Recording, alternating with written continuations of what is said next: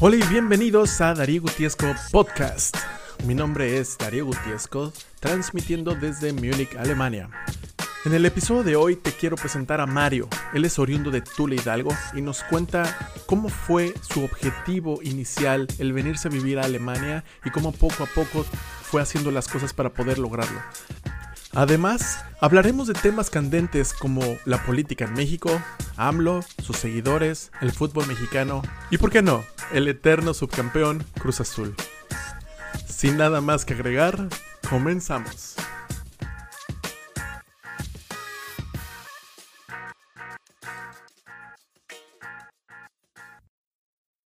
Mario, bienvenido. Qué bueno que te pudiste dar una vuelta por acá.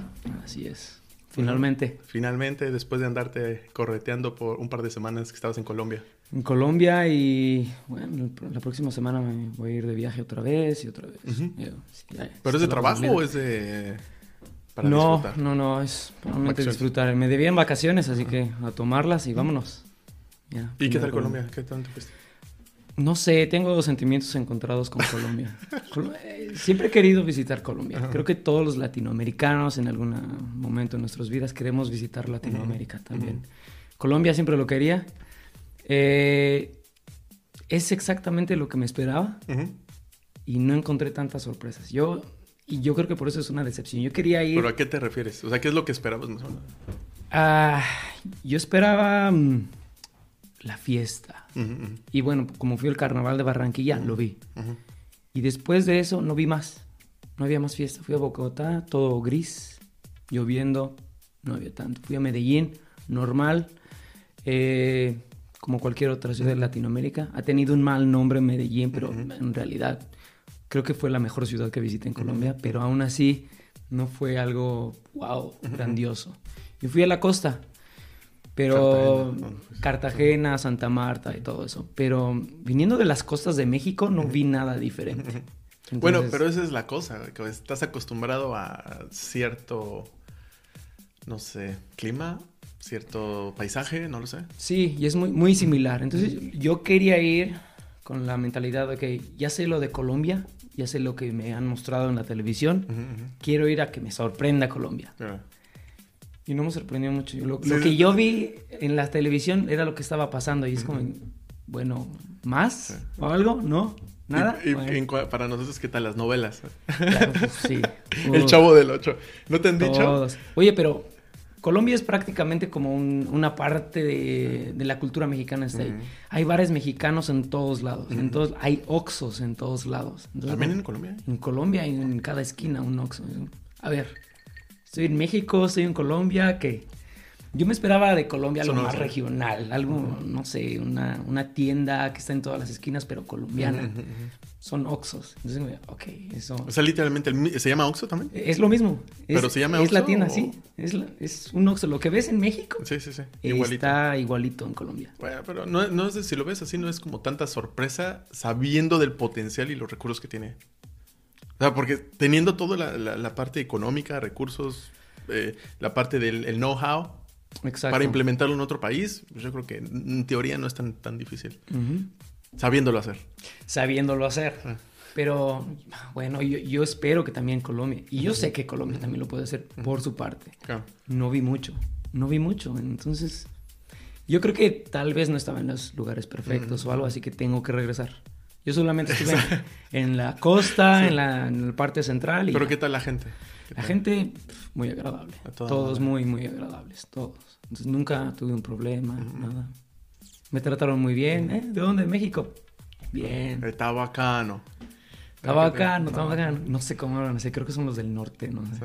Pero sí, también sus acentos, todo lo demás. Como México, Sí, caray. sí, sí, sí. Otro país de Latinoamérica también. ¿De qué parte de México? Ah, yo soy de Hidalgo. Hidalgo. Tula. Eh, ¿Tuleño? Exacto. Ya, de- cada año, cada vez que digo que soy de Tula, eh, siempre nos encontramos a alguien. Y de hecho ya en Tula tenemos la política de ya no decir tuleño. Ya no decimos eso. Ya es tulense. Tule- Siempre, porque siempre lo decimos, siempre tuleño, sí. Sí, tuleño. Pero está bien, porque siempre el que lo dice te arruina perdiendo. Entonces, Sí, eres Sí. tu... Bueno, no sé, si te haces el candado o algo, si eres tuleño, Sí, güey. pero no.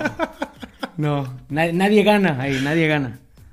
Pero no sé, no sé quién pierda. No sé, es. No, pues bueno, siempre pierde el que, literalmente, el que no, no pase la bolita. eh, pasaron dos. Pero en fin, eh, vengo de Tula Hidalgo. De ahí me fui a vivir a Querétaro cuando tenía 17 años. Y de Querétaro a Alemania. ¿Y qué tal? ¿Pero qué fue, la- qué fue lo que te tomó como...? ¿Por qué me vine a Alemania o qué?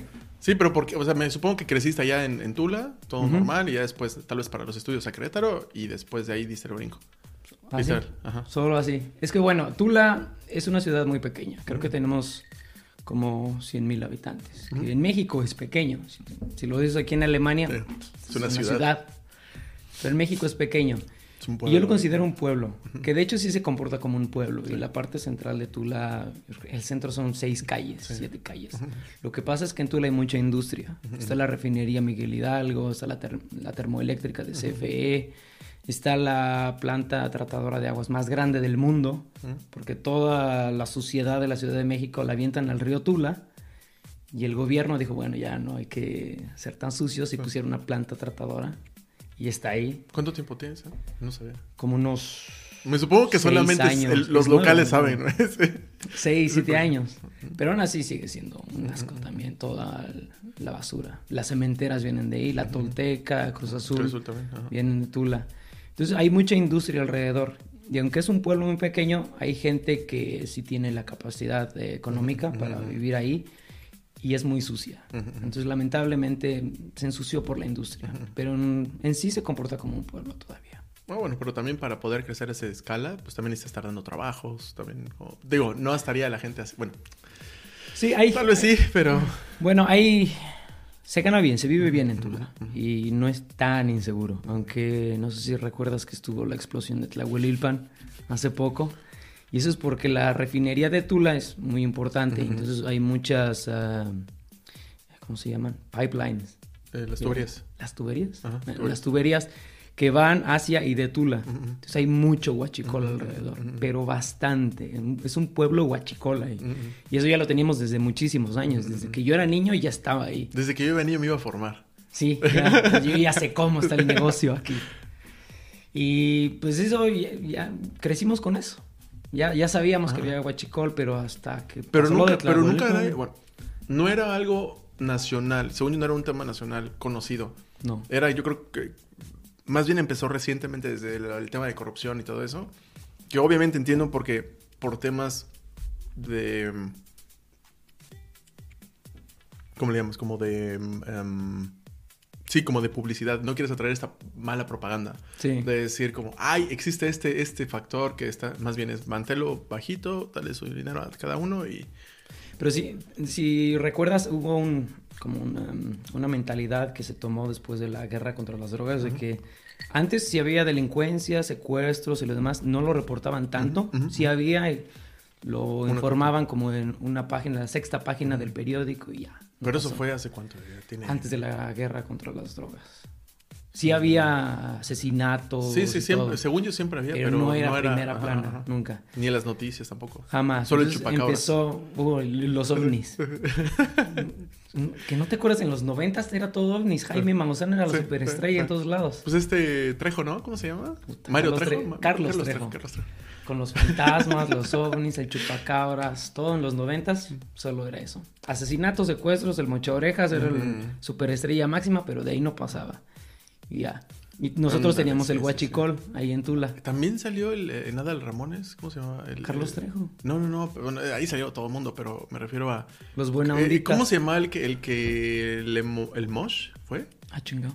¿Te acuerdas del Mosh? Creo que era un... un- El Mosh era un porro de la UNAM, Ándale, ¿no? pero que le re- reventó un vaso en la cara. Ah, no se fue un poeta de no sé qué. Sí, pero no, no era. acuerdo. Pero no sé Igual y era un si- fósil, pero no. algún eh, filósofo. Filósofo, un poeta, filósofo, algo, no sé. Ya ponían cualquier güey ahí en ese programa. Sí, sí, sí. Pero todo bien que lo veías. Yo sí, bien que lo Sí, veía, sí. cabrón. Según yo, lo bueno era el monólogo y... Del monólogo yo ya me iba a dormir, porque me acuerdo que eran los martes en la noche, ¿no?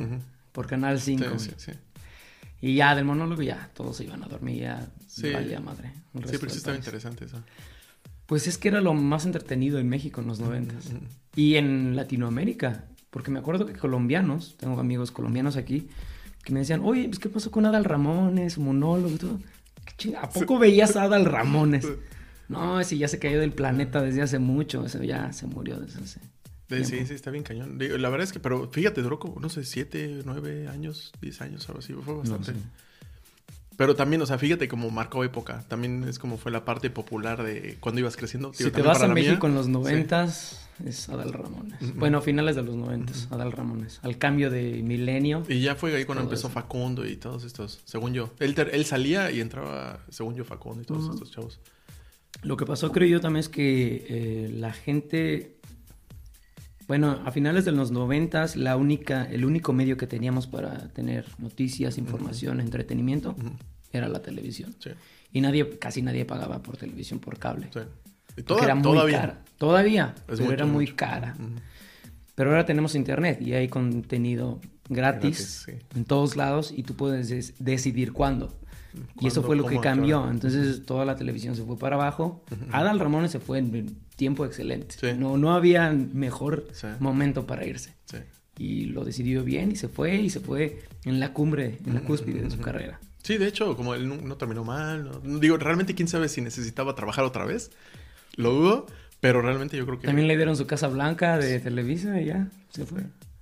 Oye, pero regresando al tema de, de Tula, entonces allá es industria Industria. y ¿qué tal? O sea, ¿qué tanto, cómo lo viste como que, eh, convivir con, en Tula? Por ejemplo, me refiero a qué tanto se hablaba allá, porque por ejemplo, si está el tema de Huachicoleo, eso es una, pero también es si ya es algo aceptado popularmente. No, no, no es, no es tan aceptado. Ajá. Si te vas a los pueblitos alrededor de Tula, no lo ven tan mal, Ujú. porque es lo que ah, muchas personas hacen para sobrevivir también. Si te vas a, a- a Tula en sí, no les gusta, porque son personas que tienen trabajo regular, no lo necesitan y, y va bien. Y trae inseguridad al pueblo, entonces no les gusta. Eh, pero alrededor, sí, más o menos es me- tolerado. Pero en general siempre fue como que inconveniente incluso hablar de eso. No, porque al final te catalogan, ¿no? Te, te, te- ¿cómo se le llama? Te etiquetan. Que es como de si eres de Tula, por así decirlo, es, eh, seguro eres Huachicolero, no sé qué. Sí. Que ahorita ya lo dicen. ya sé que ya valió verga. Sí. Por eso dices, ¿de dónde eres? Ah, de Hidalgo. Ah, de Hidalgo, de- por el oeste. ahí, casi por Querétaro. Oye, pero eh, ¿te gusta el fútbol? Sí, bueno, eh, me gustaba mucho, lo veía mucho y todo, pero últimamente ya no. ya. ¿Eres del- de, de- de Pachuca o de Cruz Azul. Cruz Azul? Ok, no, pregunto. Como la mitad del pueblo. Ah. Sí, del Cruz Azul. Bueno, pero tienen los motivos también para hacerlo. Sí. Digo, no porque gane necesariamente, pues, No, sino, sino por... somos, por eso somos unos románticos, Sí, sí. unos llenos de esperanza, Sí. todos. No, pero está bien. Digo, a mí me- todavía me tocó a ver la final de... ¿Cuál de todas, ya? 93, la del 93, con Hermosillo. Ah, del 97, 97, invierno ajá. 97. Sí, me acuerdo que sí la vi también. La gloriosa final. de hecho, estaba, 97. estaba dudoso entre a quién irle. Yo le voy a la América. Eh, estaba Y- dudoso. No, pues La que- cartera, ajá. ¿Qué pasó? Ah, antes, antes, antes, fíjate que me, me, me pasaba un poquito como de, oye, lo digo o no lo digo. Pero al final es como, pues cada uno le va. Cada uno tiene sus propios gustos y si sí te gusta, pues bien, y si no, pues también. Exacto. Entonces, por ejemplo, en este caso, irle de Cruz Azul después de tantas decepciones está, está difícil. Pero esos son los, los, los, Exacto, los fieles, los carajo. fieles. Y de esos ya no hay. No, ya no hay. Exactamente. Bueno, una vez también platicando con otro americanista se me salió eh, la frase de, deci- de decir, sí, seré muy pendejo por a Cruz Azul, lo sé. Y se me saldrá el... eh, este año sí somos los campeones por pendejo, pero jamás el odiame más por puto. pero bueno, eso es ya entre compas también. Y el que no lo sepa también en México, tenemos lo que es políticamente correcto, que hasta hace cinco años no existía. Ujú, ujú, ujú. Puedes decir lo que se te, an- se te antojaba. Y siempre lo tomabas con el contexto. Si es un contexto de broma, es broma. Digas lo que Sí, digas. como el puto el que lo lea. Puto, el que lo lea, los tacatacas, no sé, todavía le llamas tacatacas a los asiáticos. Eh, cuando yo era niño, sí. Sí. Llamarle a alguien negro, no era pedo. No, era a- como- a- todavía, güey. O sea, es como tu cuate el negro. Todos tienen un amigo El negro. negro, el negro, sí. Yo tengo dos, de hecho. No, dos negrotes. Ah, otra vez, Bueno. güey. Ahorita te, te- te- no, Bueno. güey. No, es que, me, es que diferentes grupos de amigos, diferentes negros, güey. Pero no está mal visto, güey. O sea, No. porque, porque incluso aunque fueras negro, Es que es lo que no entiendo, güey. Las personas, la- las personas que les dicen negros, amigos conocidos, que les dicen negros, no necesariamente, bueno, son oscuros o de piel oscura, Sí. pero no son negros, güey. No, simplemente son más oscuritos de la piel. Como más yo que el grupo, más que el grupo, güey. Sí. Y los negros, de de veras, esos güeyes se ofenden. ¿En México? No sé. Pues Yo creo que sobre todo si hay extranjeros o algo así. Pero no, yo me refiero más a un tema internacional. Eh, Internacional, sí. Sí, porque en México, digo, yo con- también conocí un par ahí en Veracruz. Y también, ah, pues es normal, güey. Es como eres, ah, mira el negro, la negra. Yo tengo un tío güey. que es negro y le, le llamamos el negro y no hay problema. sí. No es personal. llama el negro. No es personal. No es, perso- no es personal, es familiar. Exacto, güey. Es- Ya eres parte de la banda aquí. Pero no es negro. ofensa, güey. Ese es el tema. No, es que no es ofensa y nunca fue ofensa y fue es como decir, ah, pues ahí viene el mexicano. No me voy a ofender porque es algo que no Sí. puedo cambiar y de verdad me describe. Pero ¿por qué me voy a ofender? Y el problema Sí. es que estamos mezclando las historias de otros Exacto. países para Sí. tomarlas como nuestras. Ujú, ujú, ujú. Y en Estados Unidos y en los demás países hubo un problema muy Sí. y todavía hay problemas de- graves de esclavismo. de racismo y todo lo demás. Y tal parece que nosotros para ser parte de esa cultura internacional debemos de tomar también sus... Reglas o... No las reglas, pero ah, sus, sus miedos, sus inseguridades, todo, como para ser parte de... Pero también estamos sacrificando mucho de lo Sí. que... vez sí, yo creo que pierdes la esencia. Porque si te fijas, quieras. eso está bien interesante. Fíjate que el, eh, algo que me... Digo, porque te lo comentaba justo antes de empezar con la plática, que el, yo prácticamente todo el contenido que consumo es en inglés. De, de todos lados. O sea, ahí puede ser australiano, puede ser inglés, pero sobre todo Estados Unidos. Y es como... Como toda la prensa o toda la parte de, de los medios está en lo que es políticamente correcto y aceptado.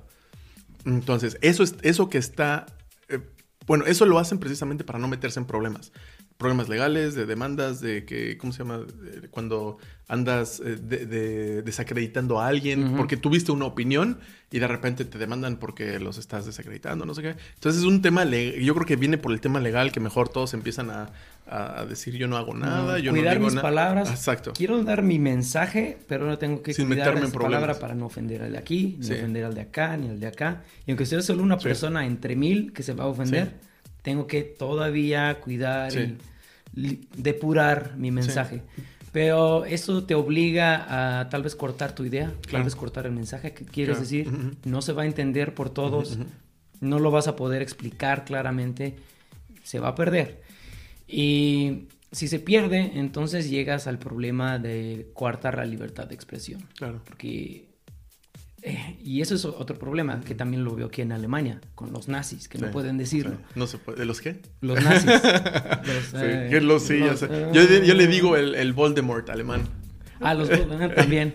Es Con el, el you know who, el ya sabes quién. Sí, Ese, ese. Tú no dices nada, no. sé. El que... ¿qué, qué tan alto estaba? Como por aquí, ¿no? Algo así, por acá. Algo así. Chaparrito. Recuerdo, una vez fui a, fuimos a un partido cuando el Ay, Chicharito cabrón, jugaba. que no lo pongas en Alemania esto.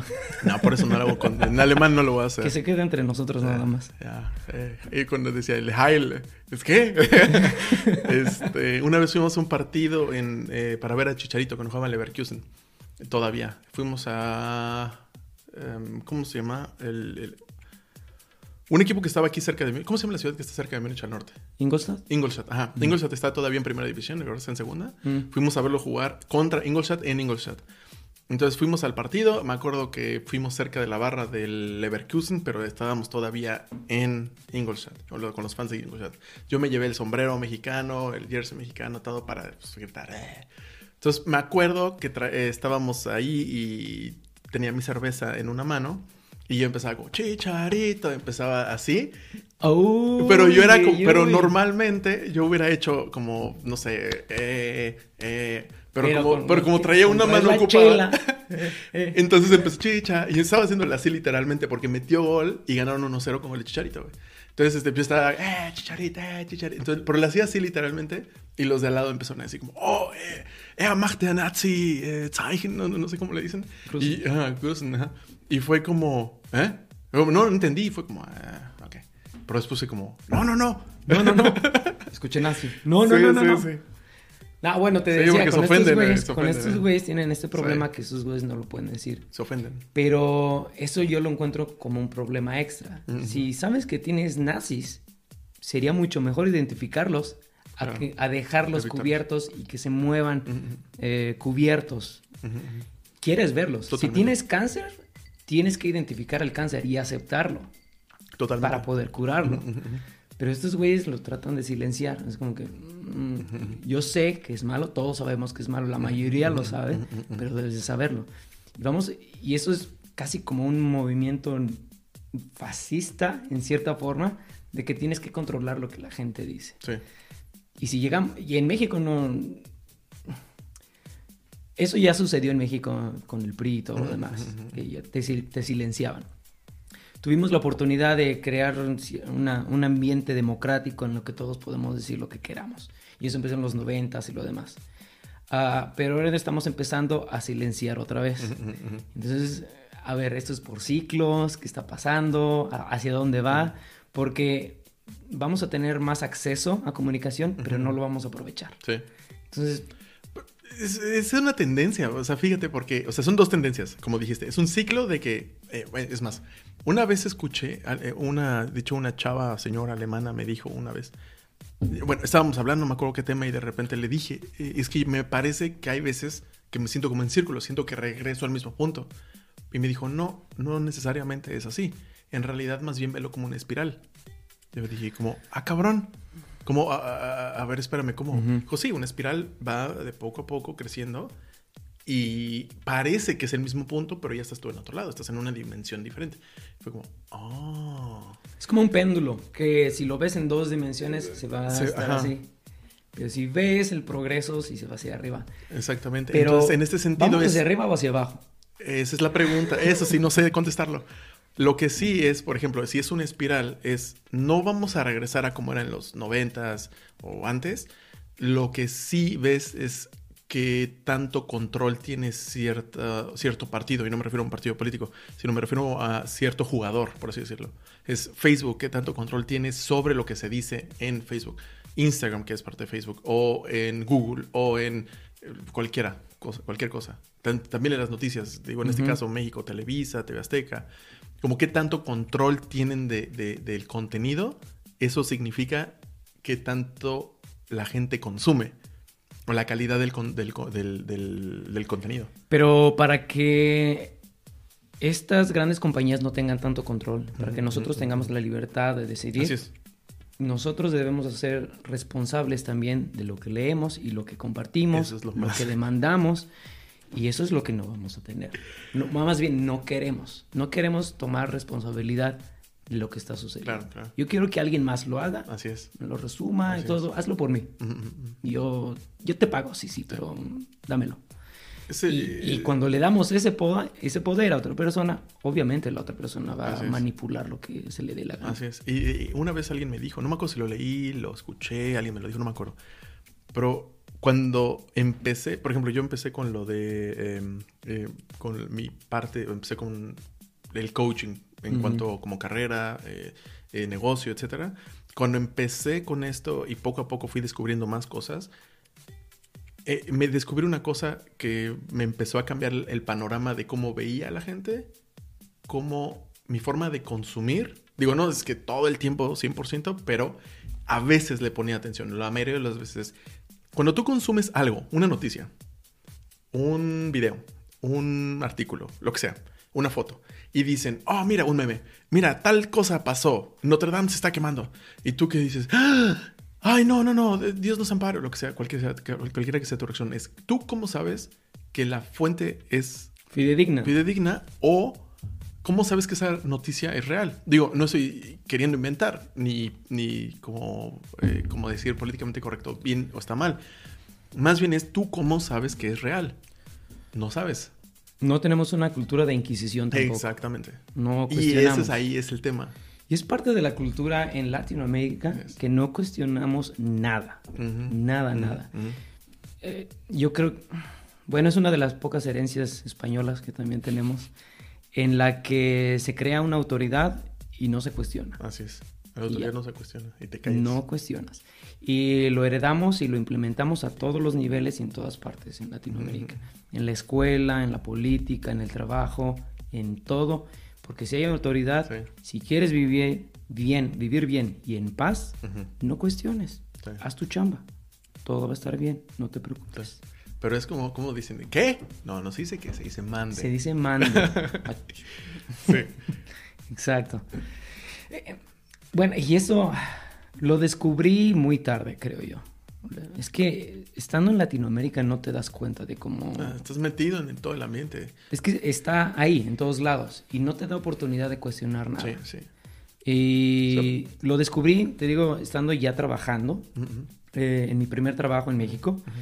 Eh, trabajaba en una empresa alemana, ah, hacíamos tarjetas electrónicas, las Tiempo, antes de eso, antes de que sigas en eso, ¿qué fue lo que estudiaste? en- eh, Ah, porque me, eh, me dijiste estabas en Tula y después fuiste a Querétaro. Ajá. Eh, de, me fui a estudiar a Querétaro Ingeniería Mecatrónica. ¿En? ¿Dónde? en el TEC regional Ujú, de. Querétaro. Ahí estuve cuatro años y medio, no sé. Cuatro, cuatro años y, ¿Y de ahí te re- regresaste a Tula o No, fue en eh, Querétaro? Ahí en Querétaro empecé a trabajar en esta compañía alemana. Ok. Y de ahí unos dos años estuve en Alemania, en la compañía y de ahí a Alemania. ¿Pero por qué dijiste ahí, me voy porque me gusta lo que veo? O... Ah, para empezar, quería estar en una empresa alemana. Ujú. Y, y de hecho, apliqué para esa posición ah, en la página de internet de la empresa en Alemania. Entonces me metí a la. eh, sabía que había, una, había varias empresas alemanas en México. Las busqué en internet, encontré la página. Apliqué en la página de Alemania, ¿En inglés? en inglés, Ajá, todo. ajá. Y me dijeron, ah, sí, mira, tenemos esta posición en Querétaro. Va. Órale. Apliqué, me aceptaron. Yo que a veces solo falta un poquito de creatividad, ¿no? Porque es como, no, no hay trabajo. Eh, no es solo creatividad, es que un poco más de abrir tu mente. Sí. Porque las oportunidades no, no van a venir, tienes que abrir puertas. Es como buscar un bar en Múnich. Si vas por las calles de Múnich no, No encuentras nada. nada. Está callado, está solo. sí. Tienes que abrir puertas y a ver qué hay. No hay música. Va, como que escucho algo, a ver qué hay. Tienes que ser curioso y lo suficientemente atrevido para ir a abrir la puerta. Y es lo mismo que me pasó. Yo, yo quiero una empresa al- alemana en Querétaro. Si empiezo en Querétaro o si espero que alguien venga en Querétaro de las reclutadoras, no la encuentro. Sí, sí. Tuve que irme a las páginas de Alemania, ver cuáles estaban en México, si me aceptaban y va, Querétaro. Sí, pero fíjate, en ese sentido es como tú tomaste la libertad de hacerlo, ya sea por, pero tuviste un interés al final también, porque eh, digo, mi caso o en algunos otros casos que conozco es estamos esperando que algo llegue, entonces es como, bueno, ¿y dónde voy a trabajar? Por ejemplo, en mi caso fue, me gustaría trabajar en una empresa internacional de las más grandes, ¿cuál? ¿Por qué? ¿Cuál- ¿Por, por qué quieres? ¿Por qué? Pues por el puro nombre, ¿por, por, por qué? No, pues no sé, como, o sea, no saben, como alumno no sabes. Porque alguien me dijo que se escucha chingón. Se escucha Se más. escucha bien. Bueno, se escucha más chingón tener, eh, no sé, Audi, tener este Walmart, tener algo así en tu currículum que una empresa que no conoces, mexicana o, o extranjera, pero que no conoces. Estuve en BMW. Ah, pues yo estuve en Dina. Ándale. Sí, ah. Bueno, pero también depende de lo que has estado haciendo. Si estás en BMW, no sé, sacando Sí. copias, o si estás en Dina como uno de los ingenieros de diseño sí, más cabrones, bueno, pues mejor en Dina. Al final también depende de cómo te vendes. También depende cómo te vendes. Depende muchísimo cómo te presentes y presentes tus datos. Sin mentir, tienes que sacar un buen resultado y convencerlos que eres la mejor opción. Y yo creo que para mí fue un poco fácil porque yo estaba haciendo lo que yo quería. Y me gustó muchísimo, me gustaba mucho hacerlo. Y me decían, oye, pero estamos viendo que en tu currículum no, no, no has tenido experiencia en esto. Ah, no hay problema. Sí. ¿Por qué no? Sí. Porque lo voy a aprender. ¿Ya checaste mi currículum? ¿Ya viste qué tan rápido aprendí? ¿Ya viste qué tan apasionado estoy de hacer esto? ¿Tú crees que no lo voy a aprender? ¿O qué? ¿Por qué no crees que lo voy a aprender? No, no, sí. Va. Es que también es como, a veces es como una prueba, ¿no? De ver qué tan seguro estás. Porque es como, oye, pero por- tú no lo has hecho. Ah, bueno. Y te, y, eh, Ah, bueno, es que mm, Sí. no, en, en, en mi curso no, no, no había en mi currículum. Eh, no me lo enseñaron. ¿Y por qué aplicaste aquí? Ah, es que... em, Eh, em, Ah, Em, sí. Es- bueno, ah, Sí, fíjate que yo he escuchado tantas veces esa parte. Es que es una empresa grande, es una empresa... Y, y ya valiste, estás fuera. Pero es que, ¿cu- ¿dónde te enseñan esas cosas? Es como... No, y es que ah, también lamentablemente no hay... En México tenemos la mentalidad de que vas a estudiar para tener buen trabajo. Y ya, solamente dedícate a estudiar. Y automáticamente tienes Sí. trabajo. Debes de ser ingeniero, doctor. Como resultado llega. Como resultado llega. Es un resultado de tu esfuerzo que va a llegar. Pero no te dicen que lo tienes que buscar. Y no te dicen mucho. Claro. Te dicen mucho menos cómo lo tienes que buscar. A mí lo que me ayudó es que mientras estaba estudiando, estaba haciendo diferentes actividades. Estaba en ciertos proyectos aquí y acá, otros internacionales. Tuve que aprender por mi parte a moverme, a tener relaciones públicas, a hablar en inglés para diferentes proyectos.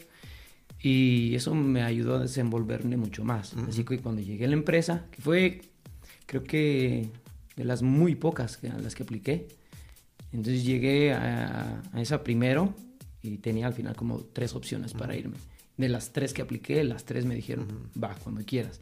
Pero ya escogí esta y cuando llegué a esta, llegué como casi normal. Aquí estaba mi currículum y me dijeron, ah, bueno, va a ser una entrevista, pero va a ser en inglés. Ah, desde ya. Sí, ¿eh? Va, jalo. ah, vamos a sentarnos y hablamos. Sin problema. Y... Es que también hay que lanzar. Es que, por ejemplo, a mí me pasaba de que. de- digo, me, pas- me pasó, alcancé a ver en otras personas también lo mismo. De que puede ser que sepas inglés, puede ser que lo entiendas. Pero tan solo es. Tu, tu desempeño influye tanto dependiendo de cómo te sientas. Es si te sientes inseguro, valiste madre. Como ya estás fuera, por más que sepas.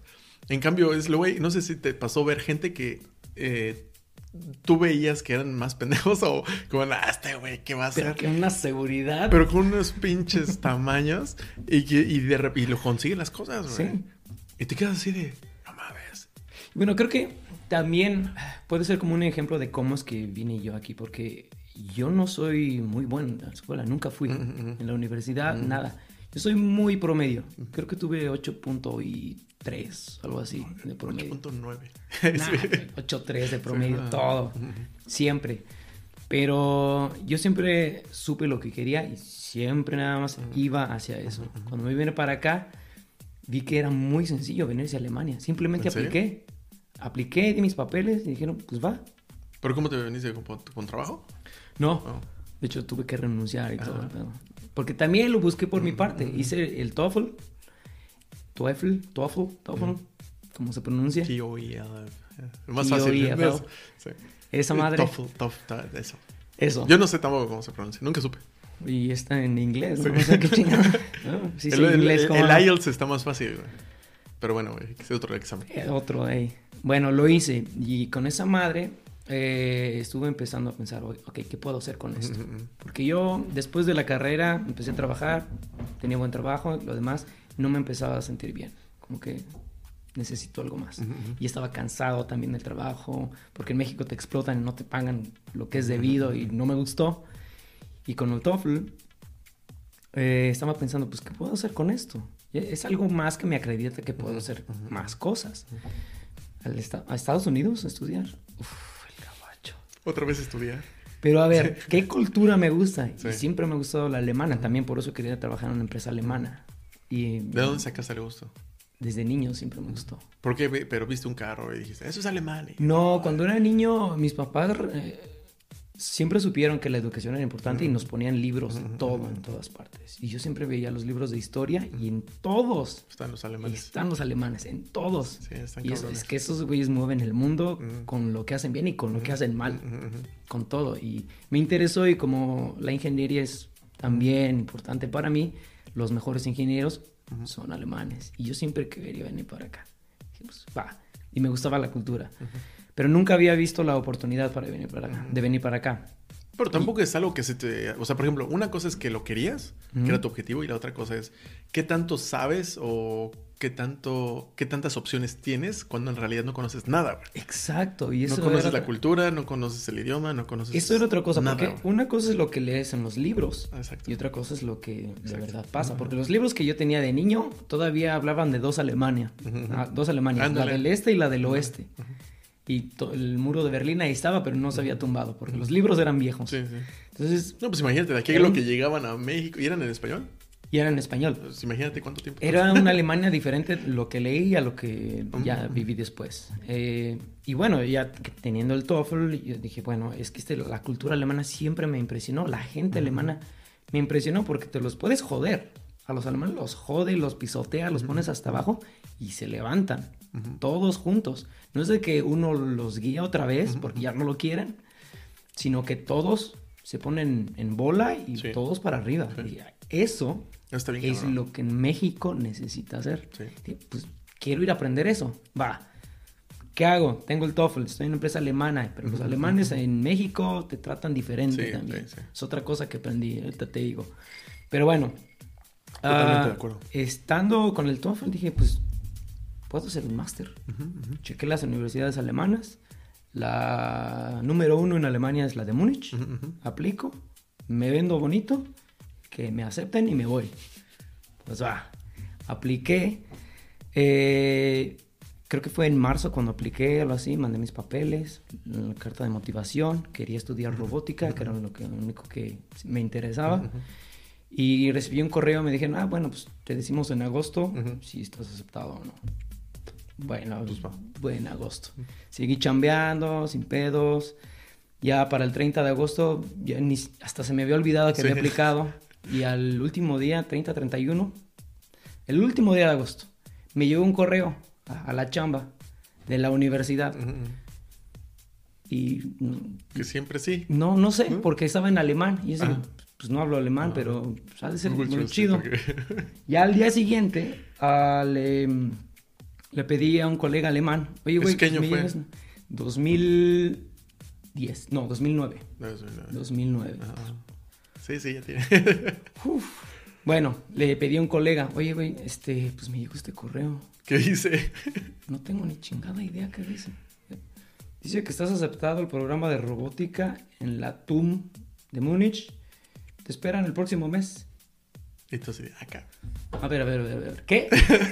¿Cómo? ¿Cómo que el próximo mes? No. Ah, Estoy chambeando, tengo que... Oh, Pero todo lo hiciste en todo aquí. inglés, todo o la aplicación. en. Digo, La porque- aplicación fue en inglés, Digo, porque, porque- hacerlo en alemán es. No. Aún sabiendo alemán, está cabrón. Aún Sí. sabiendo alemán, pero lo bueno de las universidades en alemán, eh, en Alemania es que todo también lo puedes cambiar a inglés. Entonces todo lo hice en inglés. Ah, ok. Eh, el pedo, y es que me valió verga en ese entonces, es que el, el programa de maestría era en alemán. Ujú, ujú. Pero a mí me valió verga. Es como que, pues, "Ahí sí, aprendo". Sí, ahí aprendo, no hay pedo. Y ya llegando a agosto, como que no veía que me iban a aceptar y pues me valió verga. Sí, sí, no, no- no hice nada. Y dijeron, bueno, al próximo mes te esperamos. Entonces, no. Entonces hablé a la universidad y les dije, oigan, muchas gracias. Me siento muy honrado de que me acepten. Pero la verdad no puedo ir. Estoy trabajando, tengo que dar mis tres meses de anticipación para poder irme, no sé alemán, no tengo los recursos para simplemente moverme a Múnich. No, no sí, puedo y además ir. no sabes nada, no sabes ni la ciudad, no, no. Nada. No, no, no sé, nunca he estado en Europa, así Claro. que gracias, pero no, no se puede. Me dijo, bueno, mira, pues te vamos a guardar el puesto por dos años. Órale. En estos dos años tienes la oportunidad de juntar el dinero, aprobar el examen de alemán, y yo sé, ¿cuál examen de alemán? Y moverte para acá. O, bueno, pues, pues va, va- vamos sí, a pues es hacerlo. buena oferta, güey, porque de aquí a dos años de ahí ves. O sea, es como. Pero también estaba pensando, me voy a mover a Múnich. ¿con qué dinero? Si Sí. ahorita sí puedo moverme por unos que tres, cuatro meses, Sí, cinco luego- meses. Y luego, ¿cómo Sí. sobrevivir los dos años? ¿Y ¿Qué ¿Cómo chingados? funcionan las cosas? Sí. Entonces estuve Sí. que viendo, a ver, vamos a ver cómo me financio, estaba viendo como con mis papás, a ver, eh, tienen unos terrenos, los, los vendemos, también tengo, tengo un departamento en Querétaro, lo vendo y ya con eso. Pero también estaba viendo que el CONACYT da becas. Ujú, ujú. Y dije, bueno, pues igual. Y le digo a estos güeyes, miren, estoy aceptado. Pero Yo si creo me que dan dinero el- ya me aceptan. Ese es el Holy Grail. Si ya estás aceptado, ya puedes hacer muchas cosas. Exacto. Entonces fui con el conocido y me dijeron, va, jalas para el al próximo, que jale. Entonces renuncié a mi trabajo y el conocido me dijo, bueno, ya tienes que empezar en septiembre del próximo año. No, no, en marzo del próximo año, porque ya es a, a los siguientes Sí, seis porque además meses. lo- el- los, ¿cómo se llaman? Sus planes de estudio son diferentes, ¿no? Me refiero en tiempos. Ajá. Empiezan diferentes. Ah, exacto. Entonces, el CONACYT da solo una, una vez al año las becas. Entonces me dijeron, te lo vamos a dar, pero para el próximo año, a septiembre. Y dije, bueno, pues va, entonces voy a preparar un poco, voy a ahorrar un poco más de dinero. eh, también me voy a dar un, un mes de vacaciones para estar con mi familia, todo el pedo. Y ah, ya cuando el CONACYT me dijo, va, te, damos, te vamos a dar la beca que empieza el próximo año, le dije, chido, eh, pero ahora necesito aprender alemán, porque no sé. Mm, Y la maestría es en alemán, y necesito pasar un examen de alemán para estudiar. sí. ¿Qué te pedían? ¿C1? El B2. Bueno, bueno. Pero es que una cosa es estudiarlo y otra cosa es saberlo. B2 no, sé uno. Bueno, el DSH2. DSH2. Ajá. Que no sé qué nivel A lo sea. mejor es, es que, por ejemplo, cuando yo estaba aplicando Creo las que es el maestrías. C1. Cuando yo estaba aplicando las maestrías, me pedían C1. Bueno, a mí me De, pe- de- de- pero depende. Según yo, cuando son, por ejemplo, eh, maestrías o cursos como mixtos, puedes llegar con un B2 o algo así, como eh, según yo. Pero no, no, no me hagas mucho caso. Bueno, a mí me pedían el DSH2, Ujú, ujú. que es el que hacen las universidades en El Alemania para. Ponerte ahí. Pero pues yo no sabía ni, ni verga de alemán. Eh, Entonces eh, les dije al CONACYT, muchas gracias. Ya renuncié a mi chamba y todo, ya me voy en, en tres meses para Alemania, pero no sé alemán. ¿Cómo le hacemos? Y el CONACYT me dijo, pues no te la damos. Y me quitaron la beca No seas mamón.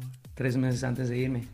Y ¿Y entonces... sí, pero les tenías que decir o, eh, o fue, fue de buena no, onda? es que el CONACYT me decía, mándanos tus requisitos, para, todo lo que necesitas para irte a la universidad, para corroborar. Y en eso estaban los requisitos de pasar el examen. Y me Y dijeron, ah, todavía sí, no. está todo, está todo, pero oye, este, esto Ok, lo del examen de alemán, ¿no lo tienes? Digo, no, eh, también lo necesito. el CONACYT me dijo, ah, no, pues, Sí, si chido, no cumples todas las no, casillas. no vale. te damos nada. Y me quitaron la beca. Y Por cierto, eso es un ya. poquito curioso. ¿Qué tanto te da con así, güey? Digo, porque... En ese el- tiempo te daban 990 euros al mes. Que para mí un hecho es poco, güey. O sea, 990 euros en pesos ahorita son como 20, 21 mil pesos. Exacto. Pero es muy poco, güey. O sea, por ejemplo, ¿cuánto, cuánto cuesta una renta aquí promedio? ¿14 mil, 15 mil pesos? ¿Y barata? Eso es muy barato. Por eso. Muy barato. Por eso digo. Es Y ya esos- un, cuartito ahí en una esquina. Pero esa, la pregunta es, esa, ese dinero, obviamente, mejor que nada está chingón. Sí. Pero, ¿para qué te sirve? O sea, es mínimo para vivienda y... Para sobrevivir. Sí. eh, con lo más básico y lo más feito. mm, mm, Por eso también tuve que trabajar medio tiempo aquí Sí. también. Pero, y de hecho, tu visa seguramente te, te permite trabajar 20 horas Sí, ¿no? a la semana. sí, 20 horas a la semana. Ajá. Y con eso ganaba mil euros extra y ya, ¿Dónde trabajaste? en la universidad. Y Ah, también hacía... eh, Oye, pero espérate, espérate, espérate, me quedé, me quedé ahí como... ¿Qué pasó con el alemán? Ah, bueno, vamos digo, a regresar a la historia. Porque ahí ya estás trabajando y estás estudiando todo. Pero ¿qué pasó con el alemán? Me Ok, quedé- vamos a regresarnos a- antes de venirme para acá. Bueno, entonces les dije al Conocid, no lo tengo. El Conocid me dijo, pues te quitamos la beca y ahí te vas como puedas, cabrón. Ya eran tres meses antes de venirme a Alemania. Entonces hablé a la universidad otra vez y les dije, bueno, este, pues ya tenía la beca y todo, pero ya me la quitaron, ya no puedo ir, muchas gracias. Mm, Y, y la de la universidad, muy chingona, muy buena onda, me dijo, no, no te preocupes. Este, yo sé con quién hablar en el DAD, porque el DAD es la academia de, la- de intercambio de alemanes y, y- y extranjeros. Y Oh, ellos tienen un chingón. convenio con el CONACIT. Ajá. Y entonces trabajan juntos para traer mexicanos y llevarse alemanes y todo. Y ellos son los que organizaron lo de la beca. Eh, esta señorita, Christine Müller, la, la adoro, me dijo, no te preocupes, yo lo voy a arreglar. Mañana te digo. Al día siguiente recibí un correo del CONACYT diciendo que siempre, Siempre sí, sí te vas. que siempre sí te damos la beca. Que te- no solo eso, que en la universidad eh, el programa de maestría era cada año, pero como en mi caso no se va a poder por todo lo del alemán, lo van a mover seis meses después. El yo- curso. el curso. Que mi inscripción. Solo me podía inscribir en septiembre. Pero esa vez me dijeron, bueno, te podemos inscribir en, en marzo o abril. pero vas a usar septiembre a marzo. Bueno, pero eso ya fue un, trato entre ellos, tal vez. pero- Entre ellos, sí, Ah, fue de la ah. universidad, porque en mi programa creo que entran en promedio como 10 al año. Entonces no había Ah, tanto pedo de que para mí lo movieran un semestre. Entonces dijeron, bueno, mira, vas a tener estos seis meses para, para aprender alemán de nada al DSH. Sí, sí, sí. Y tienes seis meses, cabrón, para aprenderlo. Y si no lo aprendes, chingar a su madre. ahí sí. Ahora sí, ahora sí. Dije, bueno, pues va.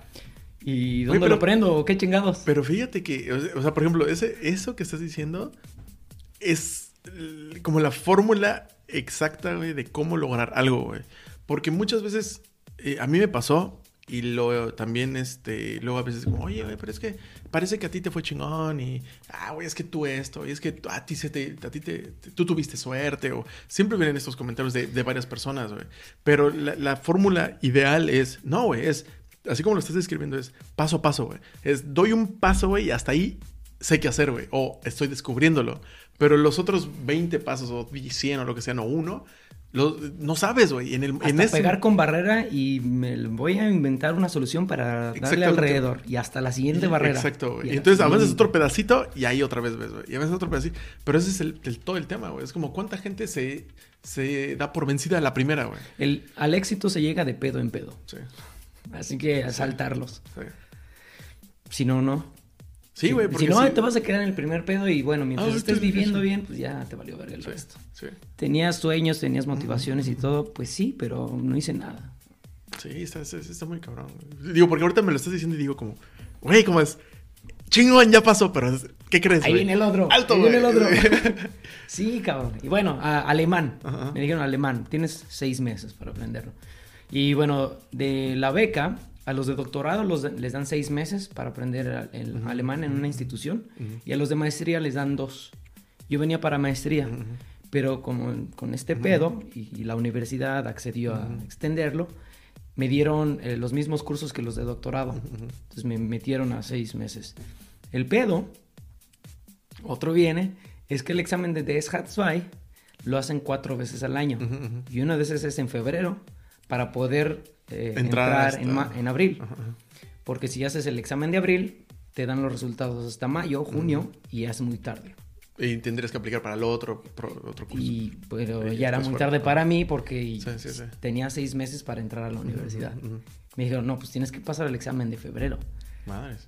Entonces tenía de octubre a inicios de febrero para llegar al nivel. Entonces, Cuatro lleg- meses. Cuatro meses. Madres.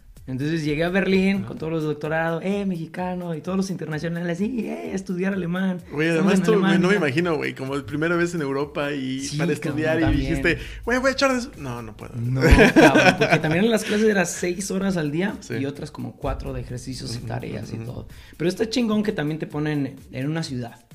Estás rodeado de todo el pedo. Sí. Lo culero es que es Berlín. En Berlín no se aprende alemán. Sí, sí. Está En la ciudad, en En la la ciudad, ciudad. Creo que Berlín es la peor ciudad para aprender alemán en Alemania. La peor. Porque ahí todos hablan inglés o turco, no sé. Bueno, llegué ahí con los otros internacionales, que también vivía con internacionales. Entonces nunca Todo hablé en alemán. inglés, güey. Todo en No inglés. estabas obligado a hablarlo. Nunca. Pero bueno, tenía que pasar el, el examen de febrero. Ya un chingo de sangre y sudor lo saqué. Fui al examen en febrero.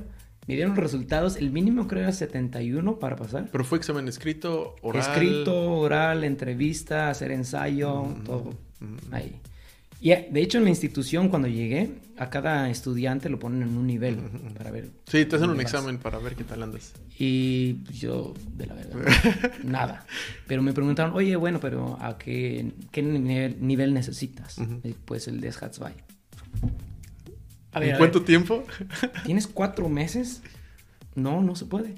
Eh, Sí. Pues los de la beca me metieron aquí porque me dijeron que aquí se puede. Y Entonces, a ah, mí me bueno, a lo ver. cumples. Pues sí, yo estoy aquí, ni modo que me regresen a México porque ustedes No dos dijeron que no y toda la institución alemana decía que sí. Y esos güeyes así, bueno, mira, vamos a hacer esto. Te vamos a meter a B1 Verga. y todo el A1 y A2 lo haces por tu cuenta. Sí. Y de B1 a B2 si acabas seguro. Sí, sí, sí, sí, sí. En cuatro meses. Sí, porque fíjate, yo empecé en México. Me acuerdo que fui a- en México en, en mm, en la UNAM hay una escuela, bueno, se supone que la UNAM es muy buena en idiomas. No todas las facultades, pero hay una, no me acuerdo cómo se llama, fue Zacatlán se llama. Es muy buena en, en- en- o al menos tiene la reputación de ser buena en idiomas. Me acuerdo que yo fui, tomé mi curso de alemán y dije, wow, güey, está bien cabrón y sí saben. Llego acá, incluso me mandaron una carta de recomendación, como, no, es que este alumno es muy bueno. Sí, Cuando la leyeron todo. aquí, fue como, ¿eh? ¿O le escribí un niño o qué, güey? Entonces fue como de, pues gracias por la intención, pero no sirve esa madre, chira la chinga. Entonces, este, sí, Sí, pues sí, la presentación, no hacen cabrón que no sabe escribir, no le vamos a creer. Sí, no, no, pero es fue una recomendación, ¿no? Entonces yo, yo así de... Y me acuerdo, yo entré, en teoría hice A1. No es cierto, en México creo que entré a, o sea, para los que no saben, porque creo que no es muy común, A1 y A2, o es el equivalente a principiante, B es intermedio y C es avanzado. Entonces, el, el- cuando en México yo hice, creo que la A1 o la A2, o entré en A2 porque hice un examen de ver qué tanto sabía, porque estudié en casa un libro y más o menos aprendí dos, tres cosas. Vocabulario. Ándale, y ya con eso entré a la 2 o algo así. Pero acá en Alemania hice el otro es el examen y entré a la 2. Pero pues no sabes nada, güey. O sea, porque entras al salón a hablar, o sea, directamente a hablar alemán, no sabes nada, güey. Y eso fue el pedo que yo tuve, porque escribir y leer lo tengo muy chingón, y la gramática me la sé muy Mm, chingón, mm, mm, mm. pero el vocabulario es el pedo en Sí, alemán. Sí, Y cuando hablas con alguien te das cuenta, te das cuenta del vocabulario que sí, tienes. sí, sí. Porque como lo escribes no es como se habla. Exactamente. Y lo que, el A pedo también en Alemania inglés, son los acentos. En el norte es diferente, en el sur es diferente. No, yo viví en, el Baden-Württemberg este, con los Schwaben. Yo aprendí alemán en Berlín y todavía hasta hoy en Múnich tengo pedos para entender a veces. Y si voy a Berlín entiendo mejor, así como... Sí. Sí, también siempre depende de dónde, dónde aprendes. No, Y no, bueno- ese es un pedo. Bueno, y regresando un poco, ya acabé eso, pasé el examen. eh, Siempre sí. Siempre sí. Te digo, 71 fue el mínimo, saqué 73 creo. Saqué 70 y, 70 y me pasaron. Ya, di, di las donas Sí. y ya, vámonos. no, güey, con que saque 71 ya. Ya con 71 ya me Con que el daba por bien certificado diga pasaste, Sí, ya ya con sí. eso, con eso, ya me- lo, lo recibí, ya descansé. Ahora el siguiente pedo, a, a moverse a Múnich Madres. y sin referencia, no conocía a nadie. Casi no tenía dinero porque me lo estaba quemando poco a poco. Y buscar departamento en Múnich, porque eh, ya para empezar a clases era primero de abril Ujú, ujú. y fue hasta mediados de marzo que me di cuenta, ah, cabrón, tengo que buscar un departamento. Y yo pensé, ah, pues va a ser como en México, Fácil, cabrón, güey, como sí. en Querétaro. Querétaro está cabrón Sí, para sí. encontrar y lo encontré en dos días. Va, no hay pedo. chinga. No. Aparte, pues es Múnich, chinga. Y Múnich, ¿qué tan lejos está de Berlín? Ujú. Que unas ocho horas. No es- México es mucho más. Y es, es lo mismo.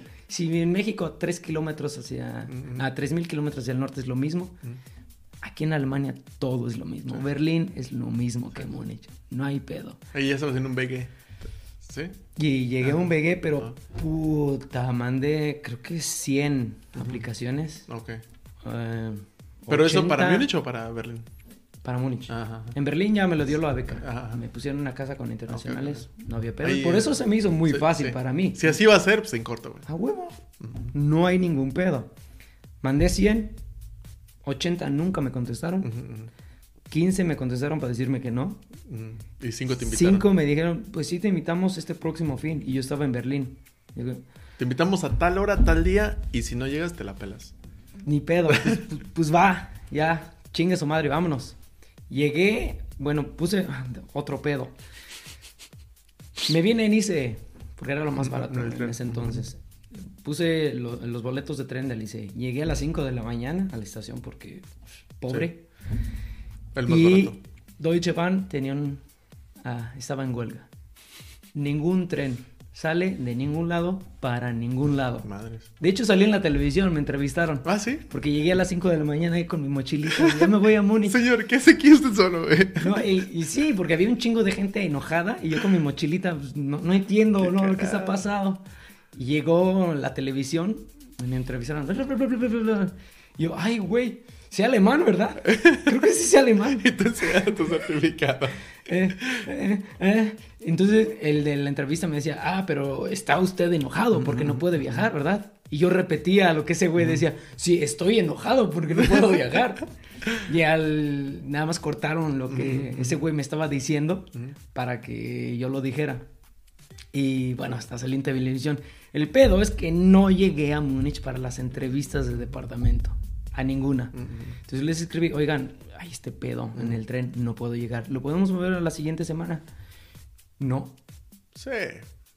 Ninguna. Sí, pues no. Entonces tuve que escribir más, más. Sí, y- es que por ejemplo en este caso, digo, no es un tema como muy conocido porque yo tampoco sabía antes de venir para acá. Es que aquí los departamentos lo más codiciado de, de- creo que hay en Múnich. Porque es como realmente todo el mundo está queriéndose cambiar o quiere un departamento o venir a la ciudad, no lo sé, pero es tan difícil encontrar uno que te inviten, es difícil. güey. Tienes que hacer un ah, proceso de selección muy cabrón también. Y es como hacer un como casting. sí. Es hacer un casting, básicamente. Es más fácil encontrar un departamento en Múnich que un trabajo. No, más, ¿Un más bien un trabajo es más fácil que un departamento en Múnich. Está muy cabrón y es muy caro. Ahora alguien se preguntará por qué entonces alguien quiere ir a vivir a Múnich. Bueno, el problema es que aquí está el trabajo, aquí están los mejores estudios, aquí se vive bien, aquí es seguro, aquí es limpio, aquí tienes todo para vivir bien. Sí, además la ciudad está chingona. Está chingón para vivir. Y sí, puede ser al- algunas veces un poco aburrido, pero hay que saber a dónde ir también. Y no hay ningún pedo. Y eso no lo sabía yo. Nunca había estado en Múnich y cuando llegué a Berlín. O sea, dije- tampoco se te pasó por la mente decir, me voy a dar una vuelta un fin de semana. No, nada. Eso, Después veo. Buscando departamento fue la primera vez que vine a Múnich. Porque también era caro Sí, venir sí. para acá. Sí, Entonces de Berlín hasta acá estaba caro. Sale como mil Preferí pesos. salir mínimo, alrededor de 50 Berlín. euros. Ida, güey. Yo creo que nada más. De ida nada más. Sí. Ida y vuelta son como dos mil pesos. Fácil. Sí. Y esos dos mil varitos sí lo podría haber usado mejor en el norte, que yo ya sabía que los puedo usar mejor allá. Y yo ya sabía que me iba a mover a Múnich, así que ¿para qué chingados voy a visitar? Ahí voy a vivir. Sí, sí, sí. No hay pedo. Va a pasar. Sí, no hay pedo. Entonces, una semana antes de empezar los estudios, vine a buscar departamento, hice tres entrevistas y en una, unos alemanes como que dije, no, es este güey no va a encontrar ni verga. Ya, acéptalo. cabrón. ¿En serio? No. Sí. Porque también fue un proceso de casting. Estaba con un- otros tres alemanes, una mexicana, creo, que también estaba por ahí, y otra, una checa, algo así. Estábamos los tres y había dos alemanes que ya vivían en, en ese O departamento. sea, llegaste a un VG también. Exacto. Ajá. Entonces estábamos VG buscando es a alguien eh, para el tercero. Vivir en común. Ajá. Es un Así cuarto. un VG, uh, Wohngemeinschaft. Pero en, en en español, ¿cómo se diría? Es, eh, Cuarto compartido. cuarto compartido en un Oh, departamento. O sea, hay tres un- cuartos. un apartamento tres y cada persona tiene un cuarto. Renta uno. Exacto. Paga la parte eh, proporcional del Al- cuarto. ajá. Entonces había estos dos alemanes en ese y estaban buscando un tercero. Un cuartito ahí, un tercero. Ah, y ellos estaban entrevistando. Sí, entonces todo chingón, las chelas Pues aquí. mira, te escogieron sobre la chava, güey. Y sobre los alemanes también. Porque yo mi alemán medio pendejo, así como, eh, eh, eh, guten Tag, guten Tag. Danke, danke schon. Entonces, no. Eh, pero, Pero, te sirvió, güey. para- pues algo, yo creo que estos güeyes me vieron motivado. Es como, yo vengo aquí a partir madres, chingue su madre la América, vámonos. Y esos güeyes dijeron, pues este güey se ve buena vibra, vámonos, jálatelo. Porque aparte yo creo que dijeron, este güey no va a encontrar ni verga. Sí, sí, sí. No va a encontrar nada para la próxima semana, este güey no va a encontrar. Pues va, me aceptaron. Qué buen pedo, güey. Y eso fue... eh, A veces, pero también hay veces. Königsplatz. A veces te, la suerte te acompaña cuando menos te lo esperas. Porque eso, eso fue poco suerte, porque eso no dependió nada de ti, güey. No, cabrón. O sea, tú solo te presentaste, hiciste tu parte, pero de ahí en fuera es un Ave María, a ver qué pasa, Y güey. creo que los obstáculos que tuve del inicio, la, la huelga del tren y todo ese pedo, me ayudaron a no agarrar otro departamento que hubiera estado más culero. Sí. y peor y más caro y demás. Simplemente aproveché la oportunidad que tenía en el momento y si jala bien, si no, hazlo jalar, cabrón, o, o encuentra una solución, algo más, pero síguele, cabrón. Tienes tu dirección, vas. Dale la vuelta Sí. o algo, pero vas. Sí. Y tuve que hacerlo, me tuve que forzar también, Sí. porque No, cuando pero es estás que, en un país... ya, so- ya solo, es que es- eso es algo, un tema muy cabrón, que en México, no puedo decir que todos, muchos, o tal vez algunos, no lo sé, porque no puedo hablar por todos, eh, pero yo creo que sí a bastantes personas les afecta, y eso es, ¿qué tanto haces por ti solo, güey? viviendo en un país, en una comunidad donde todo depende de la familia y de la gente que conozcas, o sea, depende a qué universidad vas y si, ay, es que te vamos a dejar con el tío, con la abuelita, lo que sea. Y, o, por ejemplo, es como, oye, es que estoy buscando trabajo. Ah, es que mira, mi amigo, el vecino conoce a no sé quién, pregúntale. Entonces, muchas veces nos movemos por contactos, güey. Y acá lo que yo he visto es al revés, güey. Acá es todo es por méritos, güey. Es que tanto te mereces el trabajo, que tanto te mereces el, el departamento. Entonces, si tú no buscas, si la tú no posición en la maestría o algo, no sé. Nada pasa, güey. Nada pasa, güey. Y aunque conozcas las personas, no es como que, ay, no conozco a nadie. No, güey. Aun conociendo las personas, nadie te va a ayudar, güey.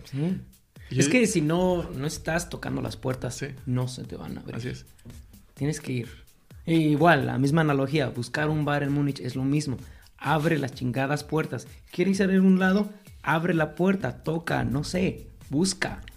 Pero porque es que si estás caminando y está todo callado y es todo tranquilo, vas a pensar que no sucede nada. Que si va a suceder algo, tiene que venir hacia Solo vas a ver las puras fachadas, güey. Exacto. Está todo oscuro, no pasa nada, pues no pasa nada. Y vas a seguir caminando, te vas a pasar enfrente del mejor bar de la ciudad, pero te pasaste de frente porque no quisiste. Esa era tu chance y valió, man. Exacto.